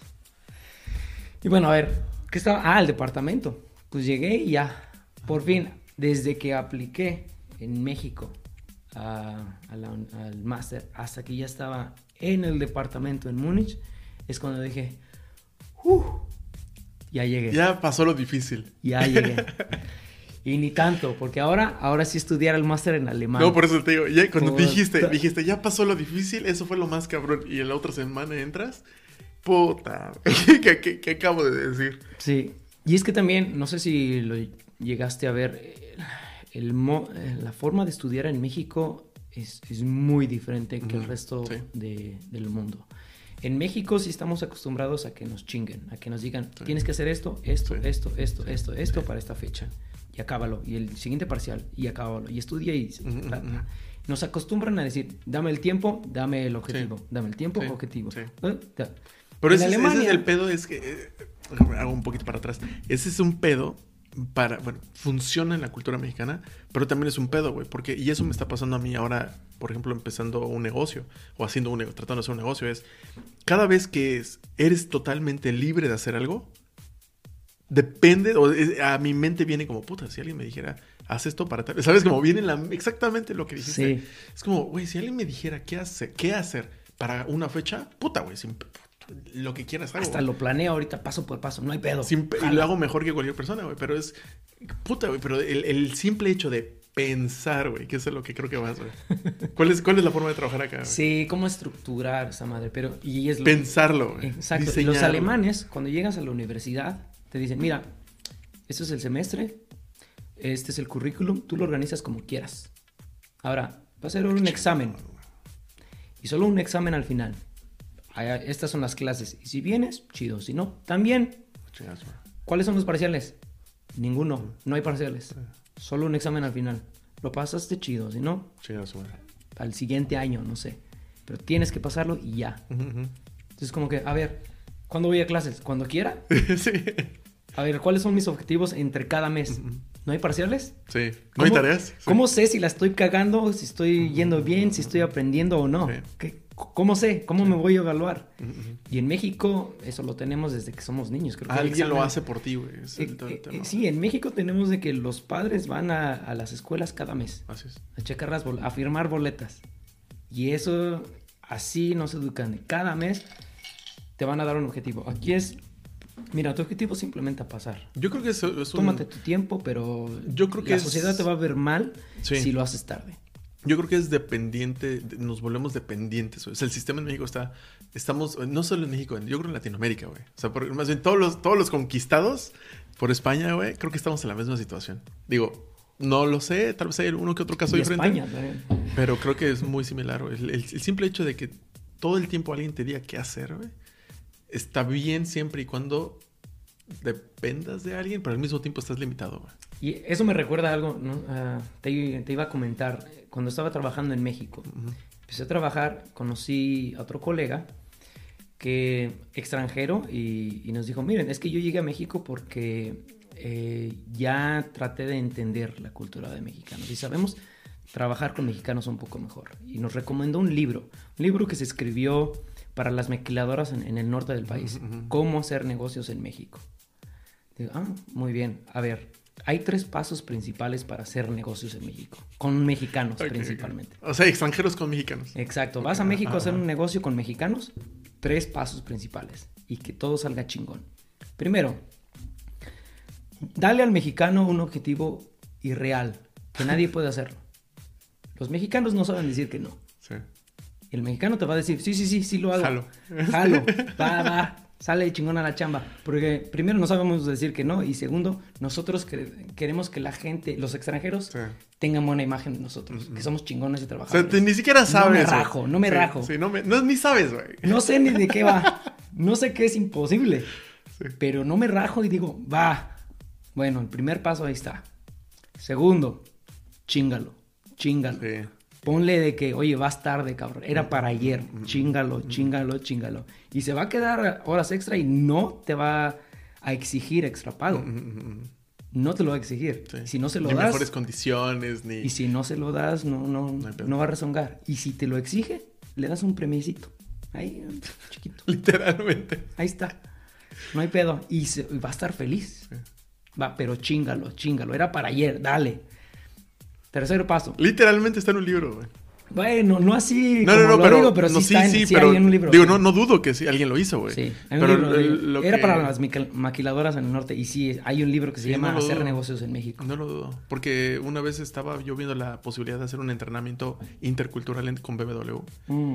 Entonces, este, literalmente, México BMW y es literalmente, es como, oye, es un nuevo grupo de personas que van a ir a México y no saben cómo trabajar con mexicanos. Sí, yo les dije, nada, fácil, güey. Sí, Chelas, cantina. Vámonos. sí. Bueno, tercer paso. Ya están los primeros dos cubiertos, chido. Tercer paso. Cuando este güey te dé el trabajo increíble que nadie pudo hacer y te lo dé, porque te lo va a dar, sí. dices, buen trabajo. Y eso es más que suficiente. Y ya. Así haces negocios con mexicanos. Güey, acabas de describir toda mi experiencia en México. O literal, laboral. Literalmente. De muchos, de muchos. Sí.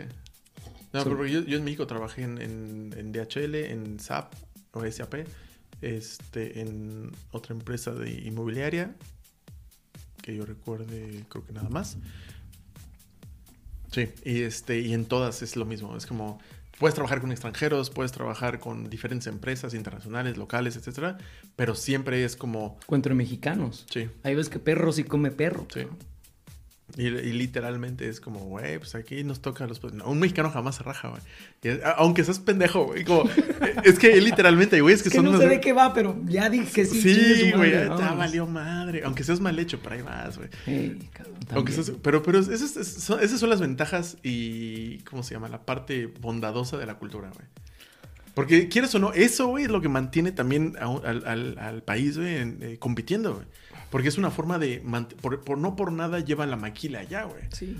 O sea, porque es como, quieres que te den el resultado sí o sí, güey. Como sin importar las prestaciones, sin importar las vacaciones. Allá, güey.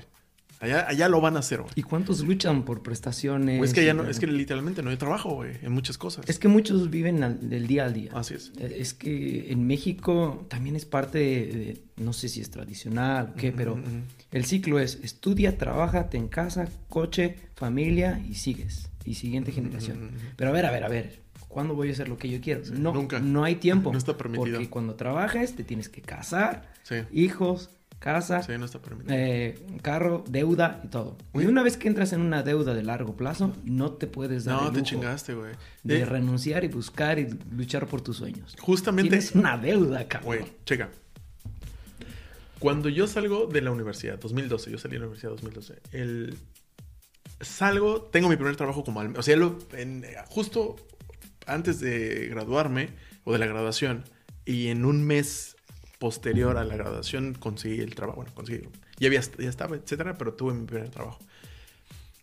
En el momento que empecé a ver cómo las otras personas con las que me gradué, incluso de otras carreras, todos empezaron, bueno, no todos, muchos empezaron a comprarse carro. En el momento que tenían que, que trabajo, se compraron un carro nuevo a cinco años, meses sin intereses. Se empezaron a, a- a- a comprar ropa, se empezaron, o sea, escuchabas y veías un montón de cosas. Luego el cabrón que ya se compró una casa y ya Se tiene que quedar. A 30 años, 20 años, sí, güey. Sí. Entonces, yo me acuerdo que mi papá me decía, güey, pues mira, como sí te ayudamos con el carro y todo, pero pues, pero, pues es de la familia, o sea, también es como, tú chingale, güey, lo tuyo, yo te ayudo si quieres para empezar y este, y vas, güey, pero tú lo pagas. Ah, sí, vamos a verlos, güey. Vamos a verlos, güey. Decía, tres años. Chinga tu madre, güey. Como, ¿por, qué me voy a, ¿Por qué me voy a endeudar por tres a cinco, dependiendo cuánto pagues, no? Y yo me quedaba como, güey, a ver, espera un momento. Yo no quiero. Pero porque tenía planes de irme al extranjero, güey. O sea, también quería ver Ajá, si me iba ajá. o no. O que, güey, no me quiero atar, güey. O sea, el pedo es que si yo hago ese compromiso, me chingué por tres años. Y en esos tres años o cinco años o lo que sea, seguramente va a haber otra cosa, güey, con la que te vas a endeudar o te vas a meter, porque así funciona la economía. Y ya valiste, güey, ya no te saliste, güey. Así funciona, vas de deuda en deuda hasta que ya te chingaste 20 años Así después, es. te levantas una mañana y dices, a chingar, no lo intenté, Así es. no lo hice. Mm, mm, mm, mm. Y eso es, eso es creo yo, mi miedo también. Eh, Sí. Yo por eso trato de hacer lo que más puedo cuando puedo. Sí, güey. A mí, eso me, a mí me dio miedo esa parte también, güey. De decir, güey, es que si me compro... O sea, quería el carro, güey. Obvio que quería el carro, güey. O sea, no sé, yo quería... Me acuerdo que el cliente es un Audi A1, güey. Es que valía 300 mil, casi 400 mil, no me acuerdo. No, creo que el más barato, 280 o algo así. En ese tiempo. En ese tiempo, 2012, por ahí. 280, 300 mil. Entonces dije, güey, con mi salario me alcanza. Pues no, pero si lo pago, si hago un anticipo de tanto, entonces ya empecé a hacer cuentas, ahorro tanto, ¿verdad? Y después dije, güey, pero ¿y, mi, y mis ahorros? Y, y mi... No tenía nada, güey. O sea, era literalmente dedicarle tu vida al carro, güey. Por 3, 5 años. Y dije, Sí. no mames, no, güey, eso es una pendejada, no lo hagas. No lo hice, güey. Es que muchos... En México lo que hace falta es educación financiera. sí. Nadie tiene educación financiera en México. mm. Y si das una educación financiera elemental, lo más básico, lo más básico, Mm. Incluso de cómo, cómo funciona la economía, ¿Qué básico. es, ¿Qué es educación financiera? Digo, porque seguramente no, va- no va a faltar. eso sí va a ser. No, pero mm, genérico. genérico. Mm, saber cómo funciona la economía a grandes rasgos. Que O sea, macroeconomía. macroeconomía, yo empezaría por macroeconomía. ¿De dónde viene el dinero? ¿Cómo se genera? Todo eso. ¿Y cómo te afecta a ti? Si no vas a acabar en, hoy como Andrea Legarreta de que Sí. el dólar no nos afecta. Güey, tampoco. Sí. Esa es una prueba de que falta educación financiera. Con que entiendas que lo que pasa en el mundo fin- eh, económicamente te afecta Ujú, demasiado ujú, y cómo te afecta es suficiente. Sí. Es como que te Tienes una dar- idea al menos. Te da una idea, te da un sentimiento de que, ok, tengo que poner atención a lo que está sucediendo para ver cómo muevo mi- mi- mis propiedades, mi dinero, qué es lo que me va a pasar, Sí. Porque voy a tener oportunidad de planear a futuro. Y yo creo que es el otro problema es eso, planear. A futuro. Sí, a largo plazo más bien. A largo plazo. En México nadie lo hace. Sí. Por eso en México nadie ahorra para el retiro. Sí. El ahorro para el retiro es tener hijos. tener hijos es el ahorro para el Sí. retiro porque sé que mis hijos me van a cuidar. Pase lo que pase, ahí están mis hijos. Nadie, no hay asilos casi en México. Eh, Sí, siempre terminas en una casa. Bueno, los abuelos terminan en una casa de alguien. en casa de alguien. Ese es el ahorro para el retiro en México. Ten hijos. Por eso también muchos no, no ponen atención a sus afores, a sus ahorros, nada. Yo todavía tengo mi Afore, güey. Yo, yo no me acuerdo. Seguramente la tienes. Yo seguramente la tengo. pues, está ahí. Está ahí. Sí. Neta, un mes Si, si de lo fuiste, que... si fuiste trabajador, Sí. hiciste tus aportaciones, todavía la cotizando tienes. seguro y todo, pero yo creo que en Alemania trabajando un mes, dos meses, ya tienes más que lo que has trabajado en México un año. Sí. Entonces como que, Eh, eh, ahí está. Ya no, no afecta tanto. No, pero digo, este es- está bien cabrón porque, por ejemplo, eh, yo cuando empecé con lo- el tema de eh, educación financiera,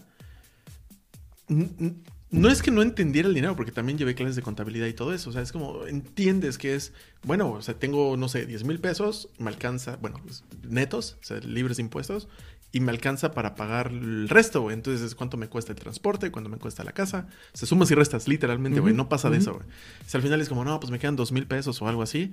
eh, y ya con eso veo para gustos, para ropa, para algo extra, güey.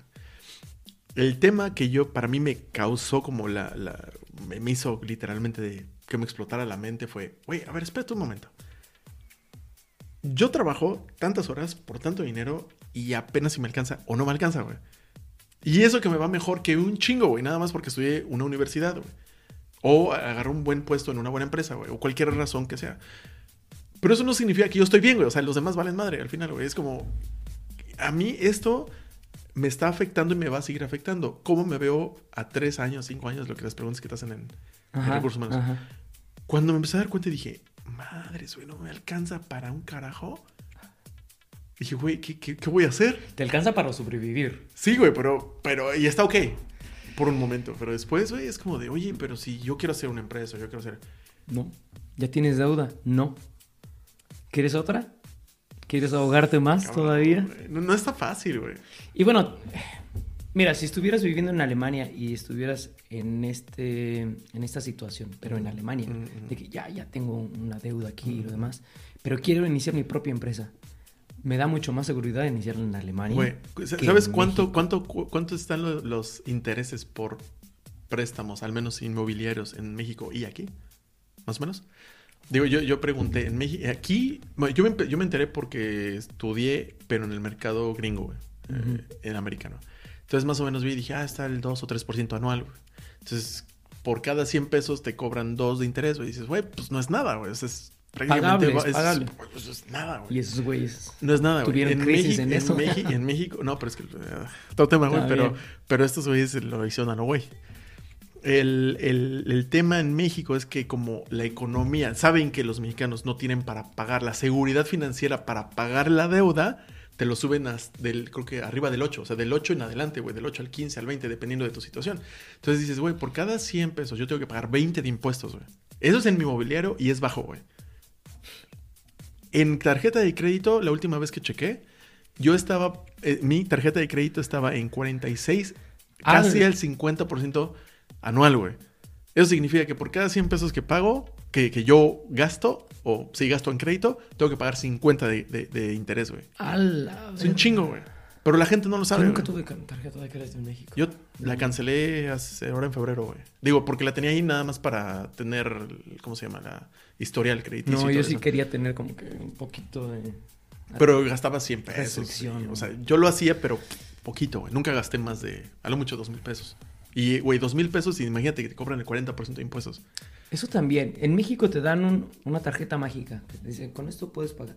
Tener lo que quieras. Pero te la dejan caer en los impuestos. No te digo, el interés. No pienses en el mañana. No hay, no hay pedo. No hay pedo. Vive Hoy ahorita. puedes. Ahorita. Hoy puedes. Hoy, ahorita. Tu hoy tele, puedes tener. Tu tele, tu celular. Hoy, güey.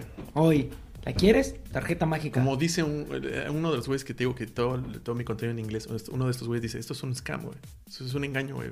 Es un engaño de las instituciones financieras para que gastes, güey. O sea, te están obligando a gastar porque ellos se benefician, güey. Y te dicen, no, sí, gasta porque, güey, es el, el, el- ¿cómo se llama? El, el Black Friday o cómo le llaman. Ah, sí. Güey, pero es que es la oportunidad de tu vida. Güey, no te... Es un engaño, güey, pero eso es eh, otro tema para otro día, pero bueno, entonces, del o- arriba del 8, el 8% es lo mejor en inmobiliario en México, güey, que yo sepa. Sí, eh, me refiero inmobiliario de si quieres comprar una casa, Ajá. porque según yo, si quieres invertir para eh, hacer departamentos y eso ya es otro tema. Está el. Infonavit. papá. Es otro tema, güey. Pero el menos del 8 al 12, 15% seguro. Y aquí en Alemania, güey, cuando yo pregunté cuánto cobran de interés anual por este crédito, no importa cuánto, nada más, más o menos para saber. Güey, estaba en el 0.0 no sé qué, güey. O 1% yo sí. Güey, mm. Yo, ¿qué? Pero es un cartel un también. peso por cada 100. También es un, cartel aquí 100 de, pesos. la- de las inmobiliarias. Sí, ¿Cuántas casas se construyen en Alemania Ah. en promedio? prácticamente nada, güey. Porque las inmobiliarias son las que tienen un monopolio de construcción. Por eso es un pedototote encontrar algo en Múnich. Porque Eso y los ya tienen- permisos. ellos ya tienen los terrenos y todo, pero para que siga estando caro, no construyen nada. Y te lo suben, Sí. te lo suben. Y ese- ya hay incluso leyes para evitar todo eso, pero los alemanes también son inteligentes Sí, para darle la vuelta. Siempre hay, siempre hay uno para otro. Pero, por ejemplo, güey, ese, ese tema de, de, güey, yo no sé si te llegó a pasar en México. Te hablan por teléfono del banco y te dicen, hola señor, bueno, buenos días, ¿cómo está? Entonces te pasó y tú dices, ¿qué quieres, güey? ¿Del banco? Sí, ah, sí. Y ya te dicen, oye, pero no te interesa una tarjeta, te, te, te- no sé por qué mágicamente de repente tienes 200 mil pesos autorizados o 100 mil pesos autorizados de crédito para hoy, güey. Si los quieres hoy, te los doy, güey. Y tú sí de, güey, ¿de la nada? Pues, ya, güey, pues chingón. Va. Pero lo que no te dicen es que en el momento que estás en el contrato, güey, tienes que pagar el mínimo el 50%, güey. No, en el momento en el que hagas un pago. Sí, o sea, lo tienes autorizado, güey. Pero si te queman las manos, en ese momento valiste madre, güey. Porque Sí. obviamente no tienes para pagar. Y me refiero a la mayoría, güey. Obviamente hay gente que sí lo usa y pues chingón, güey. Gracias por el dinero que no tenía hoy y lo pago al rato y haces negocio o algo. Vivo Hay de el todo. día, no hay pedo. Ya luego, luego, luego lo Pero, pago. pero tan solo el entender, güey, de que, güey, o sea, alguien se está beneficiando de tu consumismo. De tu falta de responsabilidad. sí, también. Es literalmente responsabilidad. Bueno, falta de responsabilidad y el, el no saber planear. En México, aparte de la educación financiera que nos hace falta muchísimo, no sabemos planear nada, nada. Vivimos a lo que venga. Sí. Viene oportunidad, es jálate. Oye, güey, te vas a chingar después. Jálate. Oye, pero mañana tengo examen, mañana tengo trabajo. Jálate, Hoy. chingada. Hoy va a venir la vieja que Hoy. te gusta a la fiesta y ya me dijo que Hoy. también le gustas. Y si no, qué pu- Oye, oye, güey, pero también va a ir a la próxima semana, ¿no? Después de mi examen. Hoy, Oye, chingado, güey, como pero Fox. Es que no, pero qué puto. Qué puto, ¿no jalas? y... Y... Güey, pero al final, eh, ¿qué fue con lo de... eh, ¿Conseguiste el DEPA? Al final, entraste a la universidad. ¿Y luego en qué momento empezaste a trabajar o qué? Porque al final estudiaste robótica, estudiaste ingeniería robótica y luego... Eh, sí, estaba estudiando robótica. Ajá, ajá. Tiene la beca, pero sabes que Múnich no, no funciona. Es, es muy poco para vivir. Entonces, si alguien nos está escuchando, viendo o lo que sea, si vienen con la mentalidad de que van a tener una beca y van a vivir bien, o al menos sobrevivir, está mal, sobre todo en Múnich. Sí, está cabrón. Tienen que hacer algo más, porque está cabrón. Ujú, ujú. Bueno, entonces, dentro de la universidad me empecé a dar cuenta que las cosas están un poco difíciles, que tengo que empezar a, a planear mi tiempo, y eso lo aprendí mucho más aquí. El tiempo, las obligaciones, lo que tengo que hacer. Y, y el problema, como te decía, si no te dan uno- unos objetivos en, en medio, no sabes cómo planear. Tienes que aprenderlo por tu parte. Y lo tuve que aprender. Y entonces haciendo el budget... el- el- Planear, ¿qué es planear? ¿Cómo se llama? El Budget. presupuesto. El presupuesto. Pe- Perdón, ya me vi No, muy mamón, pero No, así ni pasa, pedo. así pasa. El presupuesto. Para el año dije, no mames, no me alcanza.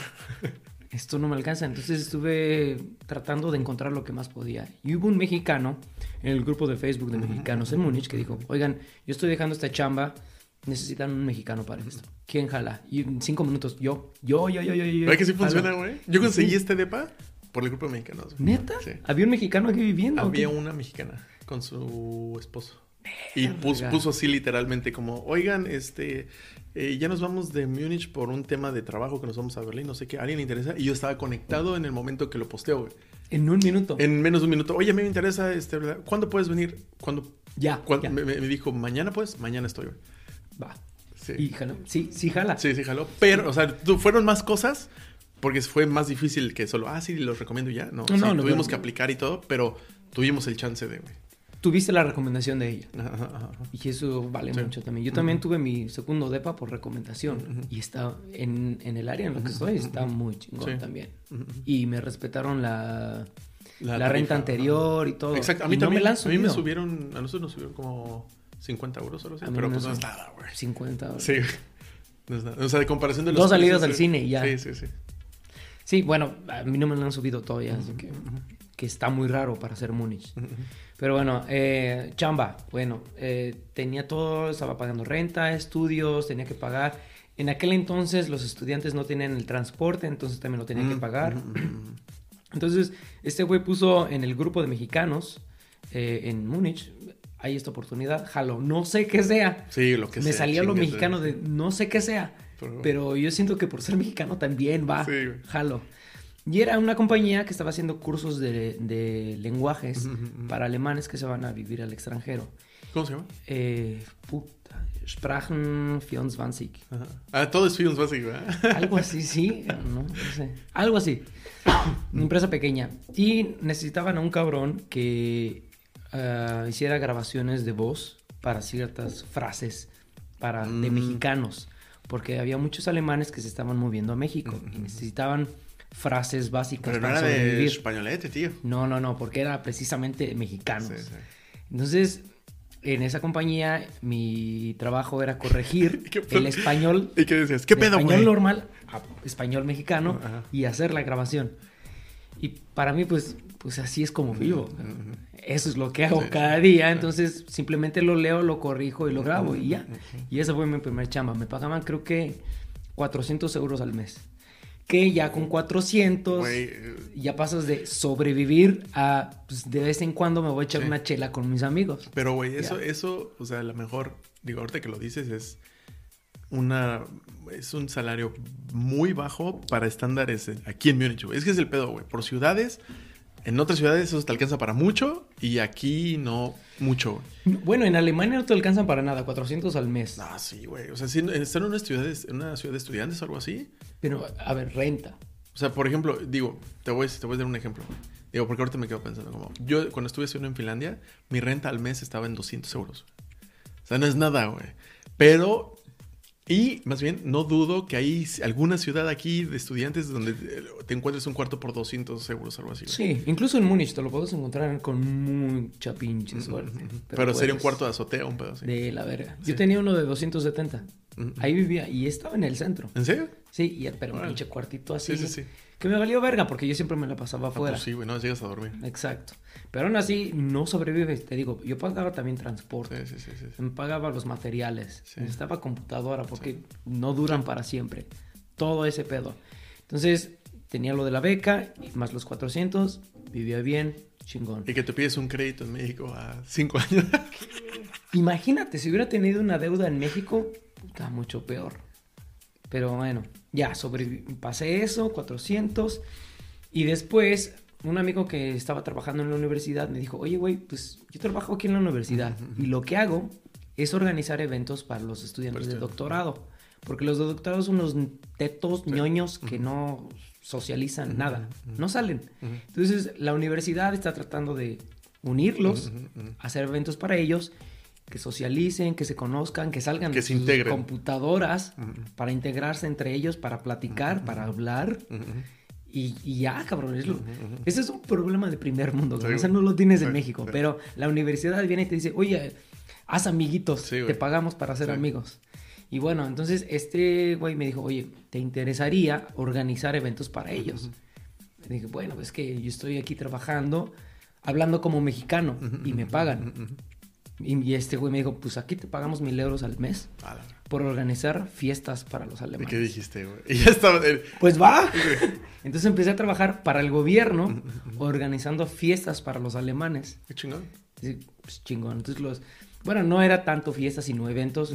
Íbamos a la ópera, eh, íbamos a... Y además podías ir al los evento. castillos, y a- al evento y me pagaban todo. Y además conocías gente y todo. Me pagaban los gastos de ahí y me pagaban mi salario.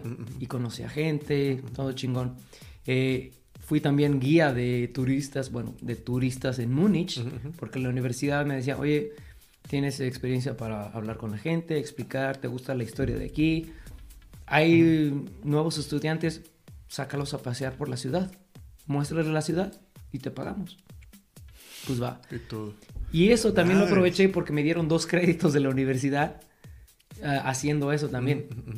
Pues va. Ah, pues lo que sea, güey. Entonces, sí, y te digo, es simplemente de ir, tocar puertas, de salir y, y básicamente estaba haciendo lo que siempre hacía y lo que me gustaba hacer y me pagaban. Pero por eso te digo, es como... ah, Parece... su- Suena muy bueno para ser real, güey. Es- suena Y- muy, muy bueno para Sí. ser real. Pero es que también yo necesitaba estar en la posición, necesitaba Exacto. que la gente me viera haciendo lo Exacto. que me gusta. Y si no es inmediatamente o en un mes, tal vez en seis meses se van a acordar, ah, este güey le gusta salir, le gusta integrar a la gente, le gusta hacer todo eso. Pues mira, en lugar de pagarle un guía profesional todos los días, págale el sueldo mínimo a este güey que lo haga. Ese güey le gusta. Va, Y tú, yo lo necesito, esos güeyes también. va. Un buen, un buen deal. Haz, haz lo que te gusta y en un tiempo después alguien va a venir y dice, ah, este güey lo va a hacer bien, porque le gusta. Güey, pero yo, por ejemplo, ya habla- ya había hablado de ese tema con otras, otras personas que estaban viniendo acá, güey. Y e, e, ese tema como decía hay racismo o clasismo, ¿no? Yo creo que, yo creo que el racismo y clasismo hacia, en este caso, mexicanos o latinos, etcétera, no sé si exista, pero más bien es yo creo como que la gente se lo toma personal, güey. O sea, eso, por ejemplo, te has dado cuenta, es muy seguro, güey, que los alemanes es como hablamos hace rato de, si te lo mereces, si lo hiciste y te lo ganaste, felicidades, güey. No importa de cómo te veas, cómo te llames, etcétera, güey. Mm. Siempre y cuando te lo merezcas, te lo hiciste, te lo mereces por haberlo hecho, güey. Si no, ni quien te pele, güey. Pero yo creo, güey, que muchas personas se lo toman personal, güey. No, güey, es que no me quieren ayudar, güey. Es que eh, solo porque soy esto. Y no solamente mexicanos, güey. También, por ejemplo, una vez conocí a un que fue em, un señor que tiene una empresa acá, croata, y estábamos hablando para ver si, si le ayudaba en un proyecto de ingeniería, de construcción. Entonces, para ver si le llevaba la planeación, de, porque yo fui project manager también. Entonces, eh, eh, para ver si le llevaba la, planeación, y es como, él dice, no, pero piénsalo, date cuenta, aquí siempre vas a ser un, un ciudadano de segunda. yo sí de, ¿por qué lo dices, güey? Como, ¿Tú te sientes de segunda o cómo, güey? Porque yo no, güey. No, es que mira, también hay diferentes niveles. Eh, siempre nos van a poner una etiqueta a todos. Totalmente de acuerdo. Eh, pero en todos lados, güey. También Incluso entre alemanes se ponen etiquetas. Y los bávaros son primero bávaros y el resto de Alemania. Sí. E, e, incluso nosotros como extranjeros llegamos a Baviera y decimos Baviera primero y Alemania después. Y los bávaros van a decir, sí, estos güeyes caben aquí. Y, esto, va a ser bávaros, los mexicanos que se sienten bávaros y los alemanes.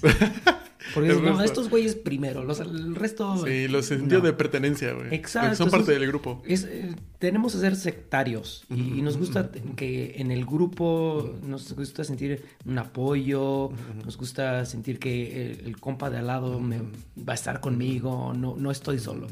Y los bávaros también tienden a ser así. Sí habrá un cierto clasismo cuando llega, por ejemplo, un extranjero y dice, mm, no me gusta aquí. Sí, pues sí. es que chingados es aquí, güey. Pues, shu. Sí. Y lo he visto lamentablemente mucho con los mexicanos que también llegan aquí, de los que llegan no porque querían desde el inicio estar aquí, sino porque los trajeron. De que dicen, ay, no me gusta el clima, no me gusta la gente, es muy fría, y no me gusta el lenguaje, y no me gusta la cultura, ay, está muy aburrido. Güey, a ver, ¿a qué chingados viniste aquí? A ver, ¿qué estás haciendo aquí?